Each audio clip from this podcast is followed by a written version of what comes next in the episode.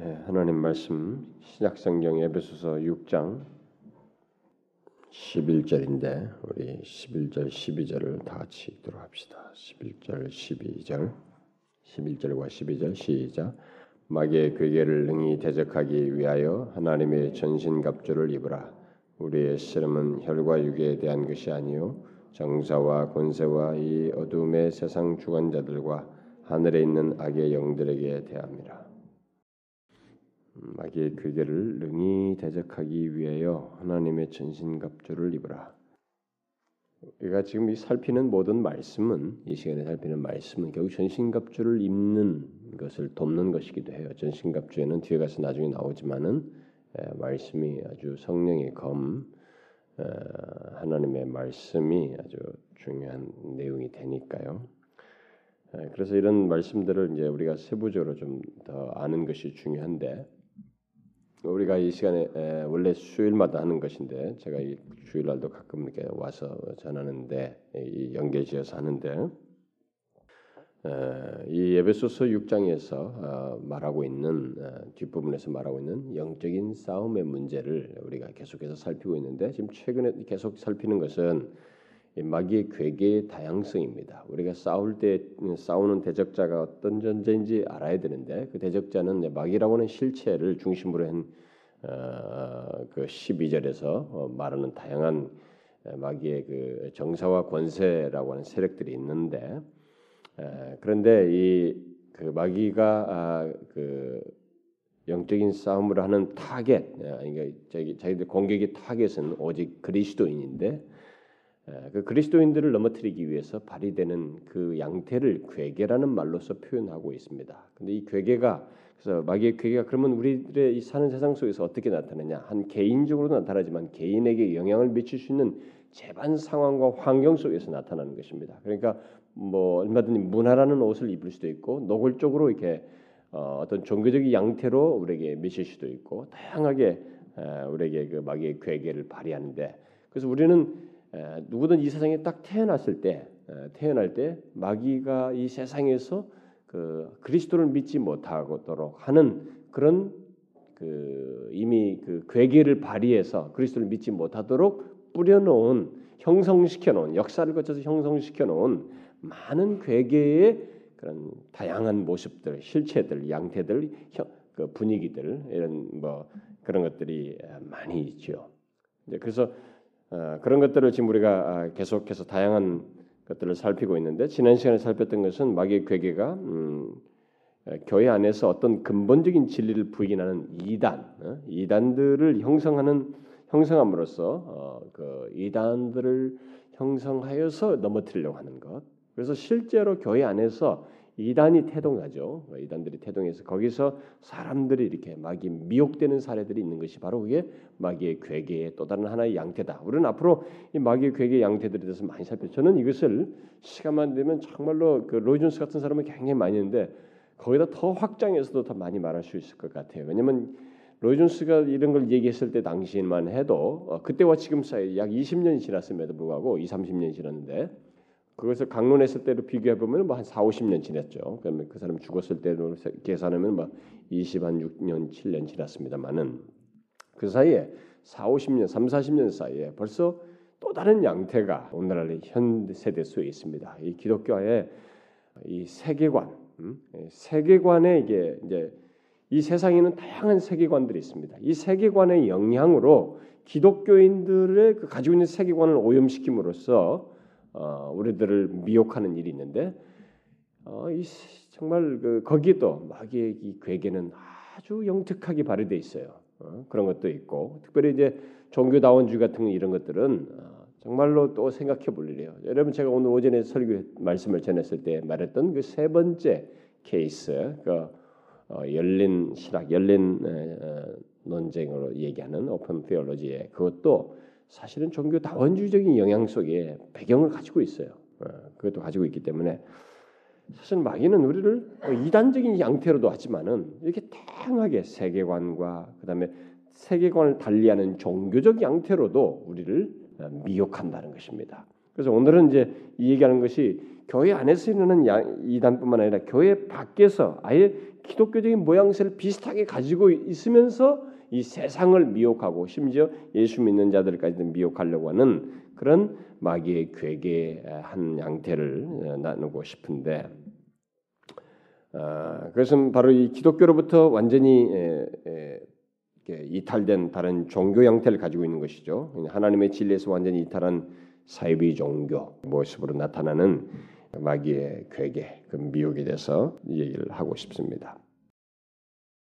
그래서 마귀는 어, 역사 속에서 어, 사이비 종교를 많이 만들었습니다. 여러분 사이비 종교는 그냥 사람들이 그냥 필요와 상황과 역사 속에서 자연스럽게 태동된 것 같지만 그 태동될 때에 사람에게 미쳐서 영향을 미쳐 누군가 창시자에 영향을 미치는데 거기에 미치게 될 때 거기에 진리의 왜곡과 정말 우리가 생각할 때 가능치도 않을 것 같은 그런 그 이상한 거짓된 논리와 이런 것들로 인해서 사람들을 미혹하는 형태로 하나의 종교적인 형태로 어, 만들어지죠. 그러니까 거기에는 마귀가 개입돼 있어요. 그러니까 사람들은 이런 것들을 그냥 사회적 현상으로 보지만은 성경은 분명히 영적 분별력을 갖고 볼 수 있도록 밝혀주고 있는데 그거 이 사회비 종교적인 양태를 가지고 있는 것도 다 마귀의 괴계라는 것입니다. 그래서 마귀가 만약에 사회, 사이비적인 사이비 종교를 통해서 교, 어, 우리에게 궤계를 발휘한다고 한다면 그 타겟은 물론 non 크리스천들이 아닙니다. 에, 거기에는 물론 non 크리스천들이 거기 미혹될 수도 있지만은 그런 것들은 다 하나의 더 큰 덩어리를 만들어서 결국은 기독교 어, 그리스도인들을 타겟으로 하는 것입니다. 여러분 이 세상에 있는 마귀의 미혹은 어떤 모양새와 이 세력과 에, 그 모양 그, 어, 그 뭡니까 이 모양을 가지고 나타나도 타겟은 궁극적으로 그리스도인이에요. 그래서 우리는 여기 지금 이 바울이 기록한 에베소서를 통해서도 마귀가 참된 그리스도인들을 향해서 가진 모든 간교함을 가지고 접근하는 그 방법들을 이렇게 결국 시사하는 것이에요. 이런 것들이요. 마귀의 궤계라는 말이. 그래서 우리가 이런 것들을 대충 게 말고 이 말이 현실 속에서 우리 삶의 환경 속에서 어떻게 나타나는가를 좀 더 추도 면밀하게 알 필요가 있어요. 또 어, 처음에는 그 기독교처럼 보이는 어떤 것으로 이렇게 에, 마귀가 음, 나타나지만은 실제로는 전혀 기독교가 아닌 모양새로 어, 가지 어, 아, 그 모습을 가지고 우리들은 크리스천들을 미혹하기 때문에 사실 대충 알면 넘어지는 것입니다. 음, 대충 그래서 제가 우리 교회에서 어, 지금 여다 무슨 뭐 이단들 뭐 이런 거 써놨지만은 사실 그런 관련된 책들도 현실적으로 저는 이런 것은 그냥 다 우리들이 알아서 진리 안에서 경고해주면 다 될 거라고 생각했어요. 근데 사실 우리 현실 보면 의외로 그렇지 않아요. 그들의 세력이 너무 강하고 미용력도 강하고 예, 기존 교회를 넘어뜨리는 거볼 때 그런 관련된 책들을 좀 더 많이 갖다 놔야 겠다는 생각이 들어요. 좀 알아야 된다는 것이죠, 우리들이. 그래서 여러분들이 알고 있는 이 사이비 종교들은 뭔지 모르겠어요. 우리 주변에 많이 있죠. 음, 사이비 종교들, 뭐 여러분 여호와 증인 이것도 다 사이비 종교예요. 전혀 다른 기, 기, 성경을 인용하는 듯하지만은 전혀 다른 종교적 양태를 가지고 있습니다. 다른 계시를 가지고 있어요. 몰몬교, 젊은 그 미국인의 미국인 친구들 그 젊은 친구들에게 흰 와이셔츠 바람으로 둘씩 짝지어서 다니죠. 그 친구들도 다 예, 사회비 종교예요. 기독교의 모양새로부터 다 이탈된 것인데 다른 계시들을 다 가지고 있죠. 예, 그들은 이제 제가 뭐 기회가 있으면 이런 걸 말할 수 있을까요? 뭐 제가 옛날에 중고등학생들 학생들 상대로 뭐 나보고 그런 걸 특강해 달라고 그래가지고 뭐각 이런 사회비 종교들을 다 무엇이 다른지 그들과 차이가 뭔지 몇 개를 다 특강을 해준 적이 있었는데 어, 뭐 우리 교회에서는 그런 거 여러 개안 돼서 못합니다만은 이 사람들은 mormon교 같은 경우는 그 성경에 신약 성경에 나오는 뭐 달의 왕국, 뭐 해의 왕국, 아, 해의 왕국, 달의 왕국, 별의 왕국 이런 표현들이 있는데 그런 것들을 믿고 있어요. 그런 것들을 가지고 다 계시라고 하면서 확장시켜 가지고 더 좋은 왕국으로 들어가기 위해서 저렇게 헌신하는 겁니다. 젊었을 때 더 많은 시간, 최소 몇 시간 이상씩을 예, 선교적인 데 투자해야 됩니다. 자신들 어딘가를 가서라도. 여러분 여기만 있는 게 아니에요. 에, 방콕 뭐 이런 데 가도 있고 호주 가도 있고 뭐 또 미국 같은 아니 저기 뭡니까 영국 같은 데 가면 있어요. 미국으로부터 시작됐지만은 이 사람들이 다 더 좋은 나라, 별의 왕국이 최하급 나라예요. 예, 달의 왕국, 해왕고 뭐 이런 걸 들어가기 위해서 그렇게 열심히 선교적인 열심을 내는 것입니다. 몰몬교 우리나라에서는 별로 아니지만은 이 과학과 건강이라고 하는 그것을 일종의 교 이게 새로운 계시로 받은 어, 크리스천 사이언스 같은 거 이런 것들도 다 우리나라는 뭐 그런 거 별로 아직까지 영향을 못 미쳐요. 뭐 그런 것들 많이 있어요. 굉장히 많이 있습니다. 그리고 여러분 알다시피 통일교, 음? 통일교도 이게 마찬가지. 어, 이런 것들이 다 사이비적인 거예요. 지금 우리가 헤아릴 수 없이 많은 것들이 있죠. 우리가 뭐 구체적으로 알지 못해서 그렇지 기독교적인 모양새를 가지고 이교적인 음? 완전히 다른 이교적인 그런 것을 이렇게 같이 합심 합 짬뽕 해 가지고 이렇게 만들어진 그런 종교 집단들이 있습니다. 심지어 어, 그런 것에다 기독교적인 모양새를 가지고 있지만은 이교적인 양태를 치면서 굉장히 심리학적인 어, 그런 교훈과 사고를 강조하는 그런 그룹들도 있죠. 헤아릴 수 없이 많습니다. 여러분 우리가 너무 몰라서 그렇죠. 목록이 엄청나요. 헤아릴 수 없이 많습니다. 아, 이런 작은 그룹들은 이제 별로 어, 드러나지 않고 어, 우리한테 잘 알려지지 않고 있지만 사실은 어떤 사람에 의해서 등장하기 때문에 벌써 벌써 받아들여요. 어? 예, 어떤 그냥 교회 모양새를 갖는 것 같은데 전혀 다른 그런 그룹들이 있습니다. 근데 이들은 거의 다가 기독교적인 용어를 사용하는 경향이 있어요. 이 사회비 종교들을 잘 보시면 기독교적인 용어들을 다 씁니다. 여호와 지금도 마찬가지지만 에, 기독교적인 용어를 사용하는 경향을 가지고 있고 어, 그런 것들을 모양새도 비슷합니다. 그런데 기독교와 상관이 전혀 없어요. 사실은 사람들 우리는 아, 말일 성도 예수 그리스도 그러니까 예수 그리스도 사실 우리하고 비슷할 거라 생각해요. 아니요, 전혀 다릅니다. 전혀 다른 거예요. 아, 그 외에도 뭐 어떤 신비주의적인 형태를 가진 사회주의 종들도 굉장히 많습니다. 예, 여기다 뭐 어, 기독교의 어떤 신비적이라고 하는 그런 것을 어떻게 막 자기들 나름대로 연상해가지고 여러분 잘 보시면 이 극작가들도요 어딘가 힌트를 얻어야 되거든요. 뭘 할 때. 근데 뭔가 신비적이다. 그러면 종교적인 양태를 비올려 와야 됩니다. 근데 신비적이다고 하는 뭐 와, 사람이 힘으로 안 되는 그런 신비적인 것들을 어디서 힌트를 얻느냐? 뭐 신화적인 것도 얻어오기도 합니다. 근데 신화적인 것은 스토리가 뻔해요 이게 예? 대상이 뭐 그러니까 그런 요소들을 빌려서 어디서 오느냐? 기독교가 그런 것이 있다고 생각하네요. 그런 걸 빌려서 와가지고 이렇게 짬뽕을 해요. 근데 여러분 기독교의 신비는 오해하면 안 됩니다. 기독교 신비는 무슨 뭐 여러분이 만화 영화라든가 무슨 드라마에서 막쫙뭐 가지고 무슨 막 사람들이 막 이상해지는 그리고 막뭐 이렇게 뭡니까 돌을 닦듯이 막 수련을 하다가 막붕 뜬다든가 막 이런 것이 기독교라고 생각하면 안 됩니다. 기독교의 신비는 그런 게 아니에요. 기독교적인 신비는 바울이 자기 서신서에서 말한 것이 다 기독교적인 신비입니다. 바울의 서신은 결국 기독교의 신비가 무엇인지를 우리에게 잘 말해주는 것입니다. 제 말을 잘 이해하셔도 여러분들도 아마 이, 그런 오해를 하고 있을 거예요. 우리가 신비다. 그리스도 기독교적인 신비다. 우리가 하나님 안에서 어떤 신비적인 무엇이 있다라고 할 때 그 신비를 굉장히 무슨 만화 영화 같은 것을 말이죠. 드라마에서 본 그것이 바로 연상돼 가지고 뭔가 이게 뭐 몸 밖에 있었는지 몸 안에 있었는지 바울이 말한 그것만 자꾸 연상해. 그 단어를 거의 신비와 연관지어요. 가지고 마치 영혼이 몸에서 분리돼 가지고 이렇게 뭐 어디 가는 것 같은. 아마 이런 생각만 다 하는 사람들이 있어요. 가지고 기도원 같은 데라도 일을 할 때는 많은 사람들이 그런 걸 추구합니다. 아니에요, 여러분. 기독교의 신비는 그래서 바울이 그런 걸 묘사를 안 하려고 했습니다.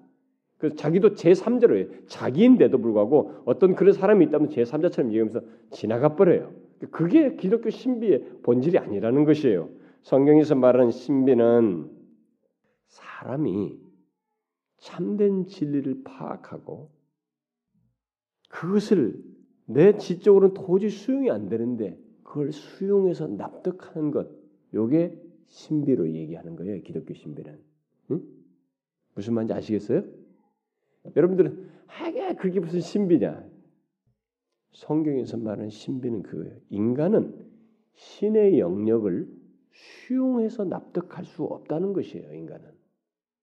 근데 한 인간이 신의 영역의 것을 하나님에게 속한 진리를 이렇게 파악하고 그것이 납득이 되며 그것을 흡족해 하고 그거 안에서 삶을 산다는 것이 바로 신비, 그리스도인의 신비이다라는 것이 바울의 서신 속에서 전체적으로 밝혀지는 내용이에요. 무슨 말인지 아시겠습니까? 그래서 모든 크리스천들은 예수 그리스도를 진실로 믿는 사람들은 하나님의 계시들을 수용하면서 그것으로 삶의 그 움직임을 갖는 사람들은 바로 기독교의 신비를 소유하고 있는 것입니다. 이 신비는 아무나 소유하는 거 아닙니다. 여러분 죽으라고 밀어붙이세요. 한번 밖에 나가지고 이 기독교 신비를 한번 죽으라고 대입 이 사람 몸속에 집어넣겠다고 해보시라고 안 들어가요. 그래서 더 신비입니다. 그래서 성경이 말한 기독교적인 신비, 참된 신비는 그리스도인으로서의 신앙이에요. 응? 하나님의 생, 하나님과 생생한 감히 창조주 우주 만물을 창조하신 그분과 관계를 갖고 산다는 것이에요. 그리고 그분의 말을 알아듣는다는 것입니다. 그분의 말씀을 이렇게 아무런 거부하는 것이 듣는다는 것이 이게 신비예요. 예? 무슨 말인지 알겠어요? 아직도 여러분들이 알고 있는 신비와 다르군요. 예? 못 알아듣겠어요. 내가 아직까지 내가 사는 신비는 몸 밖에 있는지 몸 안에 있는지 비몽사몽간에 올라가는 거 그겁니다. 이렇게 말하는지 모르는 예, 그건 아니에요, 여러분. 그건 보통 신비주의자들이 주로 집중하는 것들이에요. 그래서 신비주의자들이 가지고 있는 위험은 기독교의 본질을 자꾸 놓친다는 거예요. 그 옛날에 이 목사님이 그 양반이 신대원 때 신비주의 빠졌어요. 신비주의 신학에. 그 저를 만나서 왔던 거예요. 응? 저를 만나서 이제 처음 청교도 배웠다고 처음 나한테 만나서 신학 신대원 3학년 때 제가 영국 유학 마치고 왔을 때 그러니까 이제 배우면서 이제 자기는 뭔가 공허했던 거예요. 신비주의 배우다 보니까 공허했어요. 논문도 그걸 썼는 석사 논문도. 그 저한테 이제 나중에 질문해 목사님 이게 신비주의와 지금 우리가 같이 공부하는 청교도 사이 차이가 뭡니까? 자기가 뭔가 분명히 차이가 있다는 거예요. 내가 바로 그 얘기했어요. 신비주의는 진리가 결핍되어 있다. 기독교의 핵심을 놓치고 있다. 기초와 뼈대가 하나님의 진리 아니라 경험에 주로 기초한다. 거기서 근본이 그래서 취약점이 많고 위험하다. 그 신비주의가 항상 위험성을 가지고 있어요. 그런 부분에서. 그래서 기독교 본질에 대해서는 별로 관심이 없습니다. 그저 그들은 신비적인 방법, 신비적인 경험, 신비적이다고 하는 어떤 체계 이런 것을 굉장히 중요시해요. 그래서 예수 그리스도 자신에 대해서는 상대적으로 소홀합니다. 그래서 잘 보면 그래서 자꾸 내면으로의 여행, 뭐 내면으로 신비주의 오늘 오늘날 기독교 신비주의로서 많이 그 거론되고 있는 그래서 많은 사람들이 다 거론하고 막 그 막 그 추앙하는 토마스 머튼 같은 사람 보면 다 내면 탐구야 내면으로 연구. 지독하게 근데 사람의 이 마음의 세계라는 것은요 참 깊거든요 사실은. 그러면 불교의 모든 그 수없이 많은 그 쌓아놓은 그들의 경전에 해당하는 많은 내용 내용들 있잖아요. 그게 다 마음 연구에서 나온 거 아닙니까? 그만큼 이 마음이라는 것은 정말 엄청난 것이에요.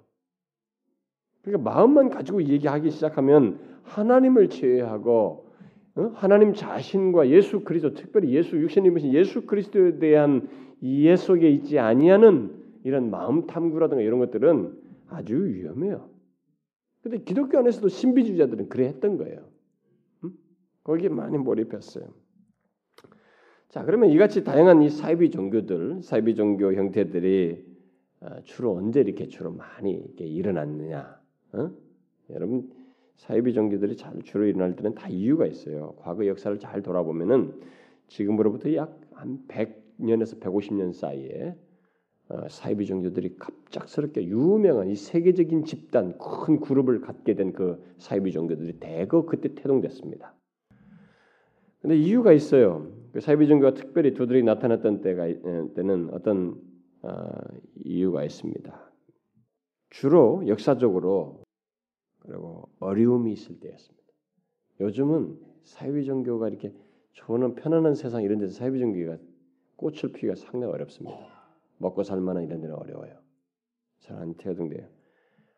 시기적으로 상황적으로 어렵고 위기가 있을 때 사회적으로 심한 위기와 혼란이 있을 때, 전쟁의 위협이 있고 전쟁이 일어나고 불안이 지배될 때, 그때 사회비 종교들이 다 태동됐습니다. 이 사이비 종교 지금 세계적인 집단을 가지고 있는 이 사이비 종교들 중에 후발부에 태동된 것이 바로 이제 문선 문이즘이에요. 문선명. 파더문 외국인들이 파더문이라고 파더문 이렇게 문선명 이야. 응? 뭡니까 문선명이 뭐 거의 신이니까. 에, 이제 문선명이도 이 시기에 태동된 건데 그 최근 사람이죠. 최근에 태동된 세계적인 집단이 그나마. 근데 여러분 문선명이도 어, 어디서 이 사람도 기독교적인 배경을 가지고 있었지만은 이렇게 언제 이것이 시작됐어요? 최초 시작이 6.25 피난 가서입니다. 이 사람이 그저 부산으로 이렇게 피난 갔을 때 거기서 어딘가 이게 음, 갇혔을 때인가 어디 움츠인가 어딘가 있을 때 뭔가 자기에게 꿈속에서인지 뭐 어떤지 뭐 뭐가 계시가 있었다면 계시를 받았었다면서 그 노트들을 다 해가지고 원리 강론이 태동됐어요. 다 그런 때 태동된 겁니다. 지금 문선명이가 만약 그랬다면 이 시기에 많이 나왔다면 성공 못했어요. 이렇게 에, 그 그래서 일반적으로 사람들이 에, 그런 때에 심한 불안과 고통과 억압 가운데 있을 때 어떤 획기적인 도움과 위로를 받고 싶어 하고 예, 뭔가 이런 불안 속에서 앞을 좀 보고 싶어하는 전망을 보고 싶어하는 그런 욕구가 있기 때문에 그때 잘 태동되기도 하고 잘 먹혀요. 그래서 집중적이었습니다. 약 100, 150년과 100년 사이에 아, 그리고 우리나라에서는 이제 후발적으로 전쟁이 일어날 때 이때까지 해서 집중적으로 이 사회비 큰 사회비용들이 다 일어났어요. 바로 이 같은 일반적인 사람들의 심리와 마음의 동료로 인해서 이 마귀의 괴기가 효과를 발휘하는 것입니다. 사이비 종교를 통해서 성공적으로 이 세상에 나타나게 됐어요. 그 여러분 참 흥미지 않습니까? 이왕이면 좀 뭐 여호와 증이나 이런 것들이 뭐한 16세기 말이죠. 한 뭐 14세기 뭐 이렇게 몇백 년 전에 일어났으면 더 좋은데 그때도 사회적인 불안이 있었으니까 했으면 좋은데 그런데도 다 사교 집단이 일어났었거든요. 일어나긴 있었어요. 근데 지금까지 영향력을 미치고 있는 이 대 집단들은 아, 지금까지 살아서 이렇게 막 역사를 하고 있는 이 그룹들을 보게 되면 어, 그 시기에 또 일어났던 사람들. 그리고 이 시기에는 100년과 150세는 뭔가 이 세계가 글로벌로 점점 발전하게 한 지역에서 이 범세계화되는 시기였거든요. 그러니까 다 꽃을 피웠어요. 거의 이런 사이비 종교에 빠지는 사람들도 음, 그들의 지적 수준과는 상관이 없이 음, 그들의 마음 상태가 심히 불안하고 고통과 슬픔과 억압 가운데 있을 때 그때가 아, 그들이 이 사이비 종교에 빠질 수 있는 위험의 때였고 그래서 빠져 들어갔어요. 여러분 그래서 이 문선명도 아주 똑똑한 사람들이 많지만은 다른 사이비족 집단들에게도 똑똑한 사람들이 있어요. 근데 어떻게 해서 그들이 넘어갔느냐 이해가 안 되냐. 그게 지적인 수준과 상관이 없어요. 이것은 심리예요. 에? 마음 상태의 불안해, 고통과 이 억압에서 벗어나고 뭔가 자기에게 해결되기 원했던 것이에요. 그러니까 여러분 똑같습니다. 지적으로 똑똑하고 상대도 그 사람들이 뭔가 몸에 갑자기 질병이 생기거나 무슨 문제가 있거나 막 어려우면은 막 자기 사랑하는 누군가 가족이 무슨 문제가 생기죠. 그럼 마음이 굉장히 불안해요. 그럼 그 뭔가 딱 잡고 싶습니다. 근데 거기에 사회비가 딱 접촉이 되면 거기 확 매달려요. 그래서 그런 시기에 다 이게 커졌고 그런 사람들도 가세된 거예요. 그래서 마귀는 참 혼란스럽고 불안한 사회 속에서 이렇게 그 불안한 그 심리를 가진 사람들에게 다가가서 미혹하는 거죠. 이 사기꾼들을 결국 사용해서 사람들을 미혹했던 것입니다. 그러면 역사 속에 등장하여서 활동하는 이 같은 사이비 종교들이 어떻게 사이비 종교들을 우리가 어떻게 분별을 해서 그들이 사이비, 그들의 사이비 종교적인 형태를 그 발견해낼 수 있겠는가? 일단은 그들은 공통적으로 기복적인 논리를 가지고 있습니다. 그래서 제가 기독교가 기복적으로 흘러가는 것에서 계속 경고하는 이유가 바로 그거예요. 사이비 종교들은 공통적으로 기복적인 원리들을 가지고 있습니다. 물론 그 모든 사이비 종교들이 가지고 있는 근본적인 원칙들과 공통된 유형은 다 마귀로부터 나온 것이에요. 근데 마귀는 사람을 현혹할 수 있는 아주 보편적인 공통적인 이 원리를 잘 사용하고 있습니다. 뭐예요? 기복적인 것이에요. 마귀는 하나님에 대한 가장 큰 대적자일 뿐만 아니라 하나님의 사역을 모방하는 전문가거든요. 그렇기 때문에 마이가 사이비 종교를 통해서 어, 사이비, 에, 사이비 종교들 속에서 나타나는 그 근본적인 원칙들과 이 공통적인 유형들 이런 것을 우리가 이게 분별하는데 어려울 것 같지만 그렇게 어렵지 않아요. 예수 믿는 사람들에게 있어서는 그렇게 어렵지 않습니다. 그들은 기독교적인 구조와 체제를 아주 유사하게 가지고 있고 기독교에서 강조하는 어떤 논리를 인간적으로 인간의 편리에 맞춰서 인간의 본성과 이 불안함과 심리를 안정시키는 차원으로 확 바꿔서 쓰기 때문에 얼마든지 파악할 수 있어요. 근데 어쨌든 기복적인 것으로 다 공통점을 가지고 있습니다.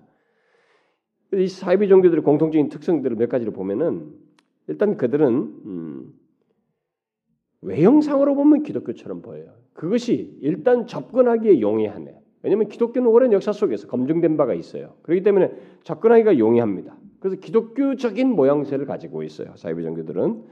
그래서 기독교적인 용어를 잘 사용하죠. 여호와 증인도 여호와 뭐 이런 단어들 그래서 뭐 성경적인 단어들 얼마나 몰몬교도 마찬가지예요. 응? 말일, 말일 성도 뭐 이런 거, 그리스도 이런 거다 하죠. 성경이 사용하는 전문적인 용어들 다 사용합니다. 그리고 그들은 그리스도에 대해서 얘기하고 하나님을 통해서 세세하게 주어지는 여러 가지 축복들에 대해서 하나님이 주시는 축복들에 대해서 여러 가지를 잘 말해줘요. 그래서 여기에 대해서 뭐 별로 이렇게 분별력을 갖지 못하는 사람들은 또 진리의 경고에 서 있지 않은 사람들은 아 이게 기독교구나. 저들에게는 또 굉장히 매력 있는 요소들이 땀에 있거든요. 그러니까 아 하면서 탁 넘어가는 것이에요. 또 모든 이 사이비 종교들은 어, 우리에게 아주 큰 축복, 제가 아까 기복주의라는데 아주 큰 축복을 제시합니다. 음, 축복을 얘기해요. 이것이 많은 사이비 종교들이 성공하게 되는 아주 중요한 비결입니다. 성공 비결이에요. 이들은 축복을 제공할 뿐만 아니라 기독교가 할 수 있는 것보다 훨씬 더 놀라운 것을 할 수 있고 줄 수 있는 것으로 예, 제시해요. 더 놀라운 축복을 원언합니다. 근데 여러분 잘 알다시피 제가 아, 어느 뭐 전주 지역인가요? 어느 교회인데 어떤 분이 저 나는 뭐 그 사실인지 모르겠어 어떤 목사님이 얘기했는데 6개월 만에 개척을 했는데 6개월 만에 뭐 2천 명이 됐다든가요? 교회가 음 그랬대요. 근데 그 사람들이 어떻게 해서 2천 명인데 그 구성원들이 어떻게 됐냐니까 거기는 막 신유와 아, 이게 축복을 막 선언한대요. 근데 기도원을 쫓아다니거나 이런 사람들이 대거 다 글로 다 모였다는 거예요. 그런데 쫓아다니는 사람들이 있는 거죠. 자 보세요. 한국 교회는 예, 사람들이 많이 모일 때 매력을 끄는 것이 크게 두 가지가 있습니다. 하나는 신유적인 것이에요. 뭔가 치료한다는 것입니다. 그래서 저희도 계속 교회 전단지가 신문사에 끼우는 것도 다 신유 은사 뭐 능력 이런 거예요. 파워인데 영권, 물권 무슨 무슨 권인데 도대체 그런 것이 어디서 만드는 단어인지 참 기하게 잘들 만들어요 그 단어들을. 근데 그런 그룹이 하나예요. 거기는 또 사람들이 이상하게 모여요. 잘 모입니다. 또 다른 하나는 뭐냐면 축복이에요. 우리나라의 큰 교회들 중에 몇만 명씩 모이는 교회들 중에 그 교회가 성장할 수 있었던 것은 다 신유적인 요소도 있지만 축복을 선언 많이 했습니다. 물질적인 축복. 그 사람들은 축복받으러 다녀요. 정말. 근데 그게 나는 아주 안 좋다는 것이에요. 기독교가 벌써 그만큼 오염됐다. 사이비 종교의 주 무기로 우리가 전이되고 있다는 것입니다. 저는 변한 본질에서 이탈해 가지고 많이 이쪽으로 간 증상이 바로 기복적 종교로 바뀌는 것이에요. 여러분 옛날에도 우리나라 조선 역사에도 보면 되면 불교도 불교도 기복 종교로 불교가 바뀌었을 때 굉장히 타락했어요. 불교도 이방 종교들도 그랬단 말이에요. 근데 기독교가 본질에서 이탈해서 그쪽으로 바뀌니 당연히 지금 지금 같은 현실이 생길 수밖에 없는 거예요. 사이비 종교는 그렇습니다. 그래서 특별히 기독교가 하지 못한 기독교가 줄 수 없는 것을 더 줄 수 있는 것처럼 얘기해요. 더 큰 축복을. 그런데 이에 반해서 기독교는 뭔가 그런 얘기를 다 듣고 부르니까 기독교는 뭐 확신이 있게 무엇을 말해주지 않는 것 같고 뭘 물으면 확실히 말해주지 않는 것 같고 별로 이렇게 큰 매력이 막 뭔가 자기를 확 사로잡는 것 같은 뭔가 당기는 그런 것이 없고 좀 지루해 보이는 것 같고 계속 시간을 보내야 되는 것 같고 그러니까 아무래도 저쪽이 난 거야. 더 화끈하고 확실하고. 옛날에 저한테 어떤 분이 무슨 성경을 가지고 와서 막, 이, 이거 여기 이것이 깊은 진리가 있는데 이걸 좀 알려달라는 거예요. 어떤 분이 자기가 이걸 여러 목사님 물어봤는데 저보고 좀 알려달라는 거예요. 여기 지금 말해주는 목사님들이 없었다는 거예요. 그러니까 저도 막 갑자기 덜컥 나요. 야, 남들이 그 쟁쟁한 목사님들 다 만났더라고요. 그분들이 다 말하지 못했다는데 그럼 그 구절에서 무슨 깊은 것이 있나 나도 생각을 해봤어요. 그 대답 못했습니다 제가. 그, 그 사람은 결국 제가 그 자리에서 섣불리 말하기 어려웠어요 제가. 음, 괜히 엇불리 했다가 또 이거 아닌 것도 아닌 것 같아가지고 말하지 않았습니다. 말하지 않았는데. 근데 그 사람은 아 이 사람도 결국 뭐가 있을 줄 알고 뭐 이런 청교도 책도 되고 뭐 이렇게 막 소개도 하고 그래서 뭐가 있을 줄 알고 왔는데 없구나 하고 돌아간 거예요. 그 사람은. 근데 사실 제가 지금 읽어보면 평상시 설교할 때 이상의 그 의미가 없어요. 어? 깊은 거 없거든요. 근데 사람들이 그래요. 기독교는 답답한 거예요. 내 인격이 하나님 앞에서 승복돼야 되거든. 인격이 단숨에 승복이 안 되거든요. 하나님의 진리를 이 인격이 받아들이고 그 안에서 성령이 그 진리 안에서 감동하시는 것 속에서 우리가 변화가 일어나기 때문에 기독교는 지루해 보여요 정말 어떻게 보면 시간을 요한다고. 네? 우리 교회 여러분 중에도 있잖아요. 처음에 와서 뭐와 우리 교회에서 빨리 좀 어떻게 내가 좀 변화되고 좀 빨리 회심하고 뭐지 하는데 왜 시간이 안, 시간만 질질 끌고 빨리빨리 그런 일이 안 일어나나? 어? 얼마나 시간을 요합니까 그게? 근데 사회 종교는 이걸 해결해 주는 것처럼 보이는 거예요. 그래서 사회 종교는 뭔가 확실한 결과를 보장하고 축복을 보장하는 그런 무기를 사용합니다. 근데 사실 그들이 그렇게 하지 않았으면 성공할 수 없었어요. 마귀의 괴계는 많은 사람들을 미혹하기 위해서 굉장한 이런 축복과 어떤 확실한 것을 제시하는 그런 미끼를 예, 사용해서 사람들을 넘어뜨려요. 이런 면에서 마귀는 참 가짜 공장이에요. 가짜. 거짓의 공장. 거짓의 압이라고 그랬죠? 정말 거짓의 압입니다. 거짓을 보장해서 사람들을 미혹시는 응? 결국 멸망을 하게 하기 위한 이 축복 더미를 어, 가지고 사람들을 미혹해요. 근데 사람들 덜썩덜썩 넘는 거예요. 그러니까 기독교를 평범한 종교처럼 생각하는 거예요. 그러니까 축복이나 주는 종교처럼. 그래서 제가 기독교가 축복을 주는 하나님께서 복 주시는 게 있는데 벌써 축복이라는 개념으로 기독교를 접근했으면 벌써 이것은 큰 이탈이라는 거예요. 이 사람은 결국 본질을 모르게 될 것이라는 거예요. 그래서 제가 자꾸 그걸 안 된다고 하는 거예요. 그래서 제가 이 기복적인 것에 대해서 정말 입이 닳도록 말했잖아요. 우리에게 7년 동안 정말 그걸 간간히 얼마나 많이 말했습니까? 그게 왜냐면 평범한 것 같지만 아주 치명적일 수 있거든요. 기독교의 본질로부터 이탈할 수 있어요. 그래서 복 받으러 예수 믿으면 안 돼요. 물질적인 축복 있다 이런 거 마귀의 계획 속에서 사회주의가 제시하는 그런 거 받으려고 기독교를 오고 예수를 믿으면 안 됩니다. 그럴 바에는 다른 데 가는 게 나아요. 그런 게 다른 데 가는 게 낫습니다. 그래서 마귀가 더 잘 써먹는 것이기 때문에 또 이 사이비 종교들은 음, 그 추종자들이 사이비 종교의 추종자들이 아주 성실해요. 그 특징이 있습니다. 열심과 성실이 있어요. 그 사이비 종교에 속한 자들의 그 어, 그들이 성실하다고 하는 것은 바른 의미에서 성실하다는 건 아니에요. 음, 바르게 성실하다는 건 아니고 지식이 없어서 성실한 것입니다. 여러분 무식하고 무지하면 충직한 듯이도 성실할 수 있어요. 무지하기 때문에 성실할 매이고 무지하기 때문에 더 매여 가지고 열심히 할 수 있어요. 그래서 지식이 없는 열심을 내는 것입니다. 그래서 생각 성실하지만은 그들은 무슨 진리를 얘기하면 그런 걸 다 닫아버려요. 사고를 안 합니다. 생각을 거부해요. 자아도취돼서 삽니다. 그래서 여러분 기독교 안에서도 이 아나무인격인 사람들이 있어요. 어, 자기가 아는 게 전부야. 어, 막확 막혀가지고 혼자 이렇게 나는 그거 아주 위험해요. 응? 어, 그런 사람들은 정말 위험합니다. 기독교가 그렇게 편협하지 않아요. 하나님은 일반 은총 영역을 속에서도 우리에게 은혜를 주신 분이에요. 근데 이 어쨌든 사이비 종교 추종자들은 열심도 있고 열성적이고 아주 활동적입니다. 음? 여러분 여호와 증인이나 몰몬교 얼마나 열심히 해요? 막 집에 하지 않습니까? 집으로 와가지고 어? 둘씩 둘씩 와가지고 그들의 열심을 볼 때 우리 그리스도인들은 비교할 수가 없어요. 그들의 그 시간을 투, 그들의 시간을 투자하고 물질을 투자하는 뭐 이런 것들을 보면은 단순한 의무감보다는 나름대로 진심 어린 행동이에요. 그들의 그걸 여러분들이 아셔야 됩니다. 나름대로 진심 어린 것이 물론 그들로 하여금 이런 전인격적인 어, 충성을 어, 불러일으키는 것은 모두 각 사이비 종교들이 가지고 있는 경전과 교리 때문에 그래요. 그들의 경전과 교리는 그런 것을 부추기는 내용들로 가득 차 있습니다. 그리고 올가매는 게 있죠.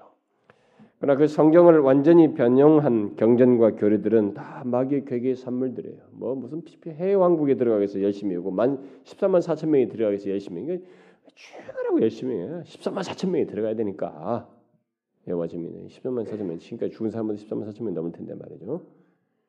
자기들 여호와 증인 집단 안에서도 벌써 죽은 사람마다 14만 4천 명 넘을 거예요. 나름대로 열심히 했던 사람은. 그래도 자기도 들어가려고 그러니까 왜곡된 마귀의 거짓된 경전과 교리에 의해서 그렇게 열심을 내는 것이에요. 그럼 이런 사이비 종교들을 우리가 어떻게 알 수 있겠어요? 기독교 신앙과 구별되는 그들의 특징을 우리가 어떻게 알 수 있겠어요? 예, 이들은 그들의 출처를 보면 압니다. 음, 출처를 보면 알아요. 여러분들이 어떤 새로운 교훈들을 이렇게 듣게 됐을 때, 와, 이 뭐가 좀 새롭다. 어디 가서 말씀을 들었던 뭐 어디 가든 누구들 얘기 누구 청해서 뭔가 새로운 교훈이 들었다고 싶을 때 조심하셔야 됩니다. 여러분들이 기독교 진리는 항상 옛 복음이에요. 이렇게 이전부터 기록되고 아브라함도 알아들었고 응? 바울도 알아들었고 18세기 사람도 알아들었고 지금도 똑같이 알아듣는 사람들이 뭔가 새로운 것처럼 있는 거 있죠. 그 그런 것을 말할 때는 제일 먼저 여러분들이 체크해야 됩니다. 그것이 어디로부터 기인했는가 이런 걸 누가 가르쳤는가 어디서 났나 무, 무슨 근거로 말하는가 그걸 체크를 하셔야 됩니다. 그것이 어떻게 시작됐고 왜 그러한 교훈이 있어야 있게 되었는지를 물을 필요가 있어요. 이런 사이비 종교들이 대거, 대거 등장했던 그 100년부터 150년 상간의 안팎의 그들을 보면은 갑자기 이 새로운 교훈들이 이제 그들에게 나타났는데 그것들은 거의 다 사이비 종교의 창시자들이 어떤 계시를 받았다는 데서 다 시작합니다. 다 각자가 계시를 받았다고 그래요. 그들은 뜻밖의 어떤 장소에서 특별한 장소에서 지정된 장소에서 뭐 하나님으로부터 직접 계시를 받았다고 하면서 바로 그것 때문에 새로운 종교를 일으켰다고 말합니다. 이런 것들을 볼 때 그래서 자꾸 변, 하죠 여러분 그 여호와 증인이라든가 이런 것도 날짜 다 바꾼 거 아시죠? 어, 원래 재림한 날짜 확인이 또 이랬었다. 나중에는 우리가 눈에 보이지 않지만 이미 와 있다. 그러니까 막 계속 바꾸는 거짓이 거짓하는 거예요. 어, 다미 선교도 옛날에 그것도 다 바꿨죠. 몰몬교도 다 바꿔요. 문선명이도 옛날에 누가 뭐 어디 이마 때리고 다 바꿨습니다. 지금 자꾸. 지금 자기가 죽을 때쯤 뭘로 바꿀지 몰라요. 아마 그것도 다 준비해놨을 거예요. 계속 바꿉니다. 계시가 바뀌 계시가 임했다고 새로운 계시를 운운하죠. 자 이런 것들을 보게 될 때 사이비 종교들의 사이비 종교가 무엇인지 여러분들이 어, 생각할 때 뭐 사전적인 의미를 어, 의미가 어느 정도 어, 유용해요. 사이비 종교는 어떤 특별한 인물이나 사물에 대해서 헌신하는 것, 어떤 특정인을 신앙하는 것이에요. 그래서 사이비 종교의 창시자들을 보게 되면 다 그런 면에서 그에게 헌신해요.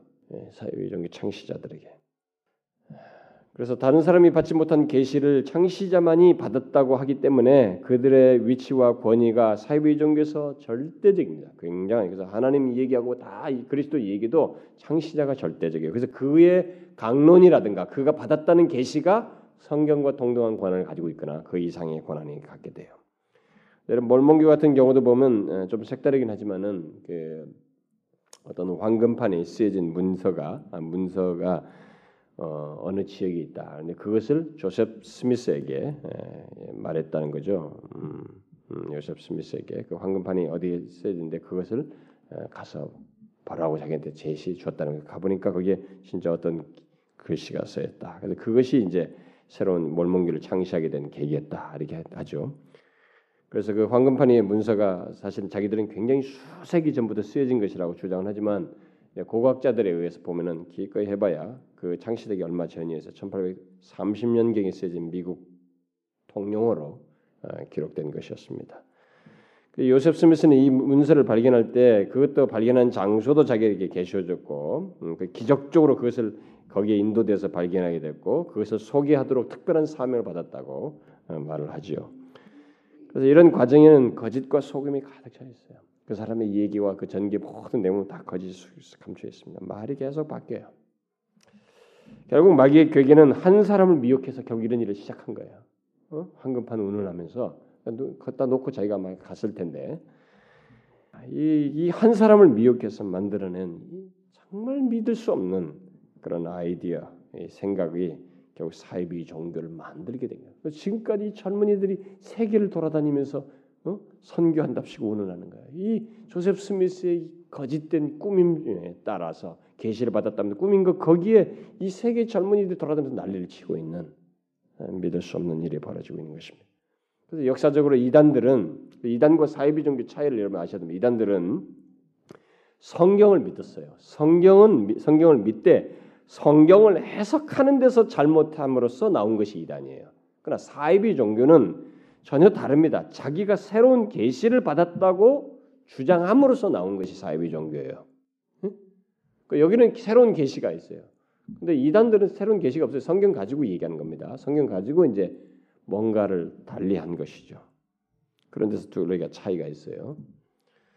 또 이 사이비 종교들을 보면은 어, 성경에다가 새로운 계시를 첨가해 놓고는 그것을 권위를 성경과 동일한 권위를 주면서도 얻어내는 더 권위를 부여해요. 그러면서 그것을 더 권위를 부여하다 보니까 아무래도 더 현장감 있고 더 실제적으로 구속력을 가지고 사람들에게 지시를 하려다 보니까 성경을 경시해요.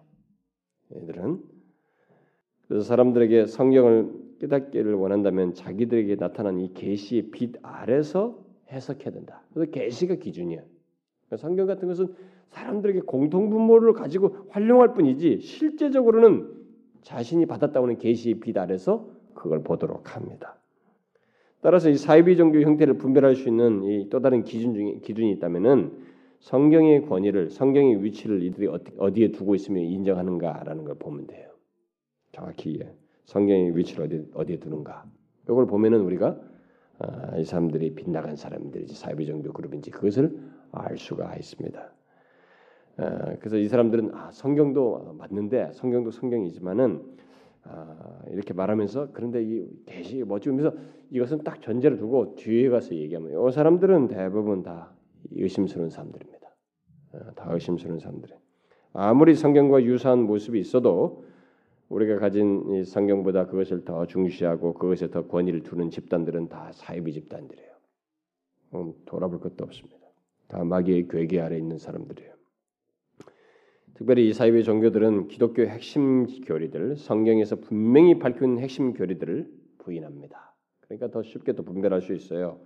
그들은 하나님 자신에 대한 교리에서 다 빗나가 있습니다. 예, 삼위일체도 안 돼 있어요. 여기 보면 하나님 자신에 대한 교리에서 그래서 하나님을 인격적으로 믿는 하나님을 인격적인 관계를 갖는 그런 인격적인 하나님으로 믿지 않습니다. 하나님을 전혀 하나님 단어를 쓰는데 개념이 달라요. 그래서 오늘날도 교회 안에서도 하나님 개념이 무너진 것은 위험한 일이에요. 그러니까 그렇게 하나님 개념, 하나님 자신에 대한 이해가 바르게 전달되지 않고 하나님을 마치 능력으로나 하나님과 인격적인 교제 같은 것을 알지 못하는 신앙 논리를 가르치고 그것으로 양육받은 사람들은 이단으로 넘어갈 확률이 높아요. 사회비정으로 넘어갈 확률이. 왜냐하면 자신이 그렇게 알고 있거든요. 하나님을. 그런데 거기서 똑같이 그렇기 때문에 넘어가는 거예요. 그래서 제가 가끔 인격적이다 이런 단어를 쓰는 사람들 그게 너무 이상하다. 그 단어가 너무 생소하다. 우리 교회 온 사람들마다 다 그 얘기했어요. 그거 생소하다 그게. 아니에요. 하나님은 인격자예요. 아브라함 부르시고 실패해도 또 다가가시고 길을 모색하시고 이게 우리가 교통하시는 분이거든. 그래서 그분의 말씀이 내게 좋게 들려져야 돼요. 하나님께서 나에게 말씀하실 때 아 그렇습니다. 감동되고 그것이 그 말씀에 따르고 싶고 말이죠. 하나님께 말도 하고 이게 교통하는 그런 관계가 우리가 있어야 되는 것이에요. 이런 인격적인 교제가 없는 하나님에 대한 이해와 삶을 갖는 것은 사회비 종교들 집단 속에서 흔히 있는 일에 넘어갈 수 있는 소지가 많은 것입니다. 또 그들은 예수 그리스도의 인격에 대해서도 불확실해요. 빗나가 있습니다.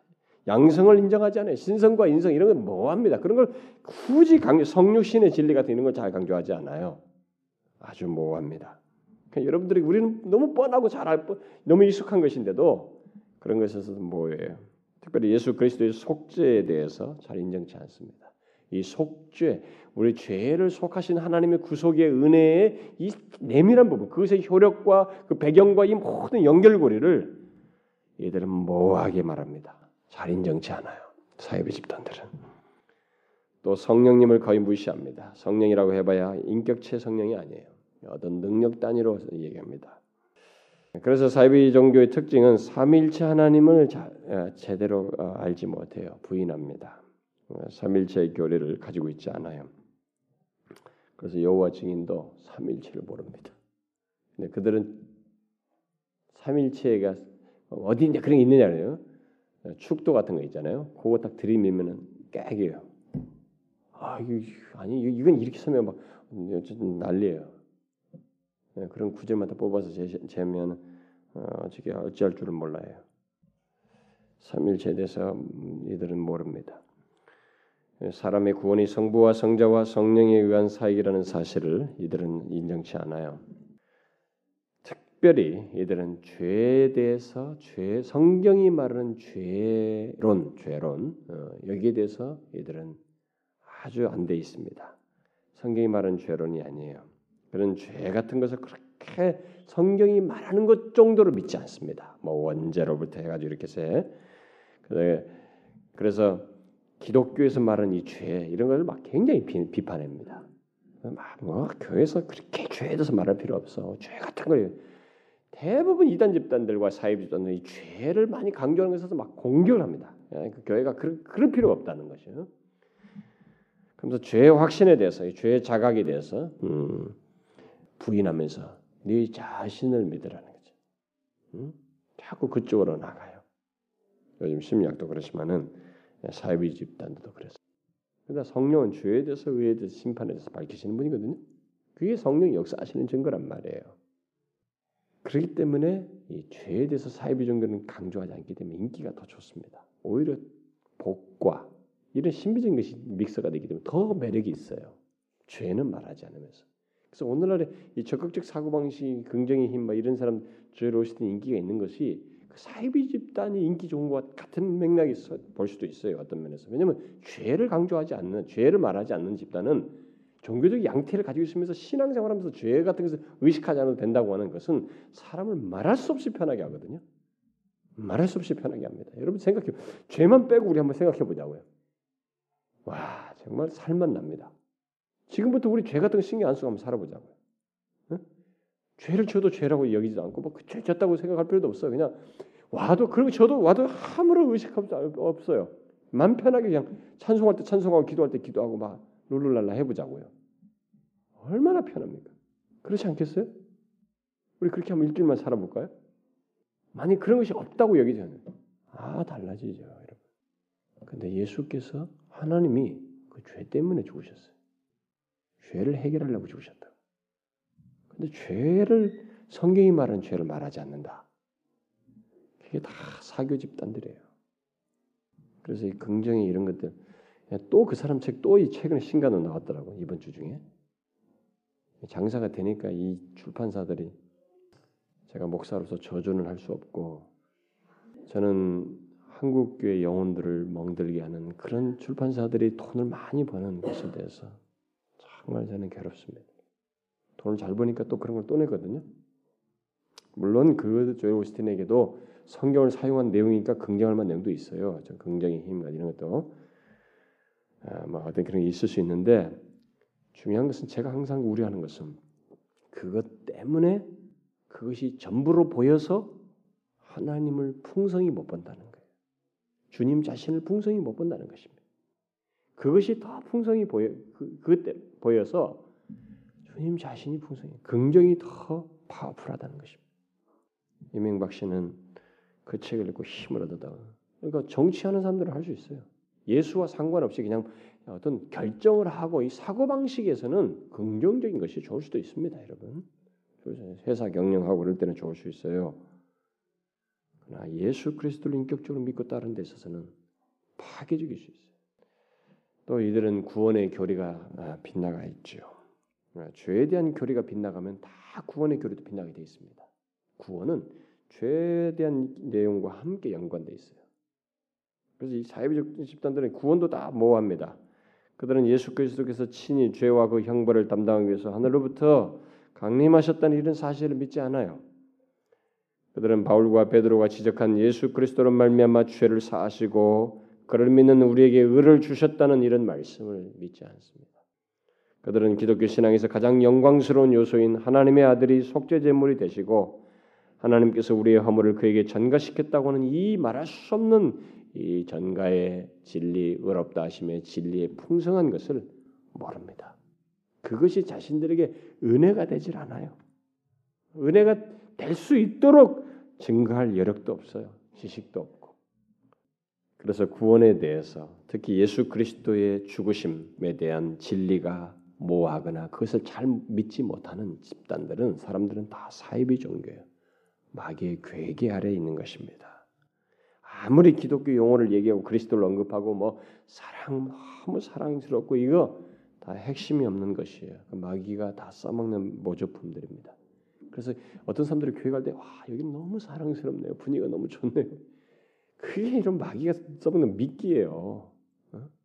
근데 사람들 여기가 미단이냐 뭐냐 이런 거 생각하는 거예요. 진리가 왜곡됐느냐 그런 건 하나 생각. 너무 좋다 이게. 나는 어차피 교회를 좀 다니려고 했는데 너무 보니까 사랑스럽다. 그게 마귀가 너무 믿긴데 탈싹 물은 거죠. 물으면 어떻게 돼요? 먹히는 것이에요. 한 가지만 더 말하면은 사회비종교 집단은 기도가 성경이 말한 기도가 아닙니다. 기도 방식, 양태 뭐든 뭐 해도 성경이 말한 기도가 아닙니다. 굉장히 간절하게 뭘 하는 것 같지만은 하나님 자신을 구하지 않아요. 영혼이 하나님 앞에서 순전하게 서며 하나님과 교통하는 기도가 아니에요.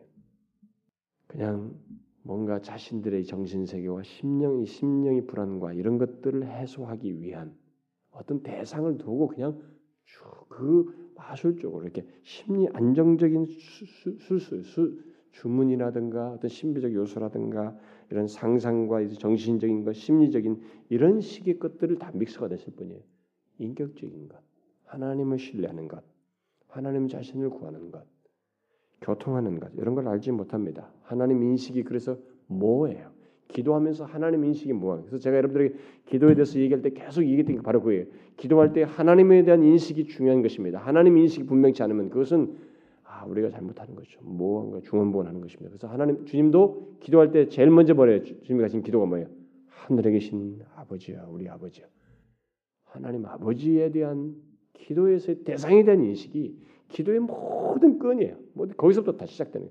요게 없으면 딱 기도하면 하나님 저 알죠? 빨리 지금 필요한 거 알죠? 꽝이라 이거예요. 그 사이비 종교들이 하는 거예요. 기도의 시작은 하나님 아버지 저 왔습니다. 그분을 신뢰하는 감, 신뢰감 속에서 그분께 내 심령을 말할 수 있는 그가 나를 들으신다는 믿음 아래서 얘기하는 것이에요. 그분을 분명히 인식하고 그분과 교통하는 것에 대한 인식 속에서 하는 것이어야만 합니다. 근데 사이비 종교들은 이런들은 그런 건 중요하지 않아요. 단어를 하나님 쓰든 뭘 쓰든 상관없습니다. 중요한 것은 자기 심리적이고 마술적인 것들이에요. 그게 다 마귀가 놓는 괴계예요. 파워풀하죠, 여러분. 마귀의 마귀의 괴계는 상상을 초월합니다. 이런 면에서 보면. 그래서 우리는 할 만큼. 그래서 나중에 가서 어떻게 이것을 마귀의 괴계를 이기냐? 전신갑주를 입어야 돼. 전신갑주가 뒤에 쫙 나오죠. 이것을 우리가 알아야 됩니다. 전신갑, 전신갑주에 철저하게 하나님의 진리와 하나님이 주시는 구원과 응? 그 모든 것이 그렇습니다. 하나님을 인식하는 기도와 철저할 정도로 우리는 하나님의 계시에 의존해야 돼요. 철저한 기도면 뭐든지 다 마귀의 괴계를 이길 수 있는 것은 그거라는 거예요. 바울이 뒤에서 말하는 것입니다. 여러분 아시겠어요? 아 저는 막 신경 안 씁니다. 마귀 같은 거뭐 신경 안 쓰고요. 저는 하나님만 교회 열심히 나올게요. 걱정하지 마세요.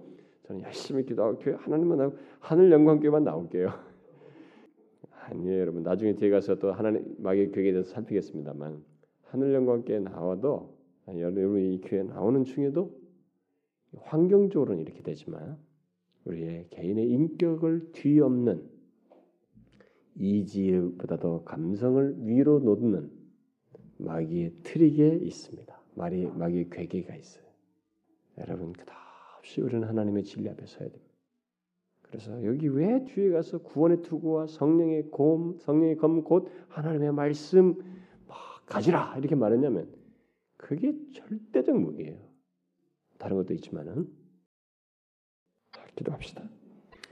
하나님 아버지 참 우리가 마귀의 권세 아래서 그의 수하가 되어서 죄를 지으며 진노의 자녀처럼 살 수밖에 없었던 우리들을 그 마귀의 권세로부터 구원하여 내시고 이제는 우리의 눈을 열어 마귀의 괴계를 분별할 수 있는 이런 복된 자리까지 이르게 해 주심을 감사합니다. 하나님의 계시를 알 수 있는 그리고 하나님과 관계 속에서 교제하는 이 참된 신비를 소유한 채 살게 해 주신 것 감사합니다. 주님 저희들이 이런 마귀의 괴계에 다양한 것들이 어떤 양태로 어떤 나이에 어떤 마음 상태 속에서 생겨나든 거기에 넘어지지 않고 잘 분별하여 오히려 대적할 수 있도록 도와주시고 심지어 다른 사람들을 그들에게 그 괴계로부터 건지는데 도구로 사용되게 하여 주옵소서. 예수 그리스도의 이름으로 기도합나이다. 아멘.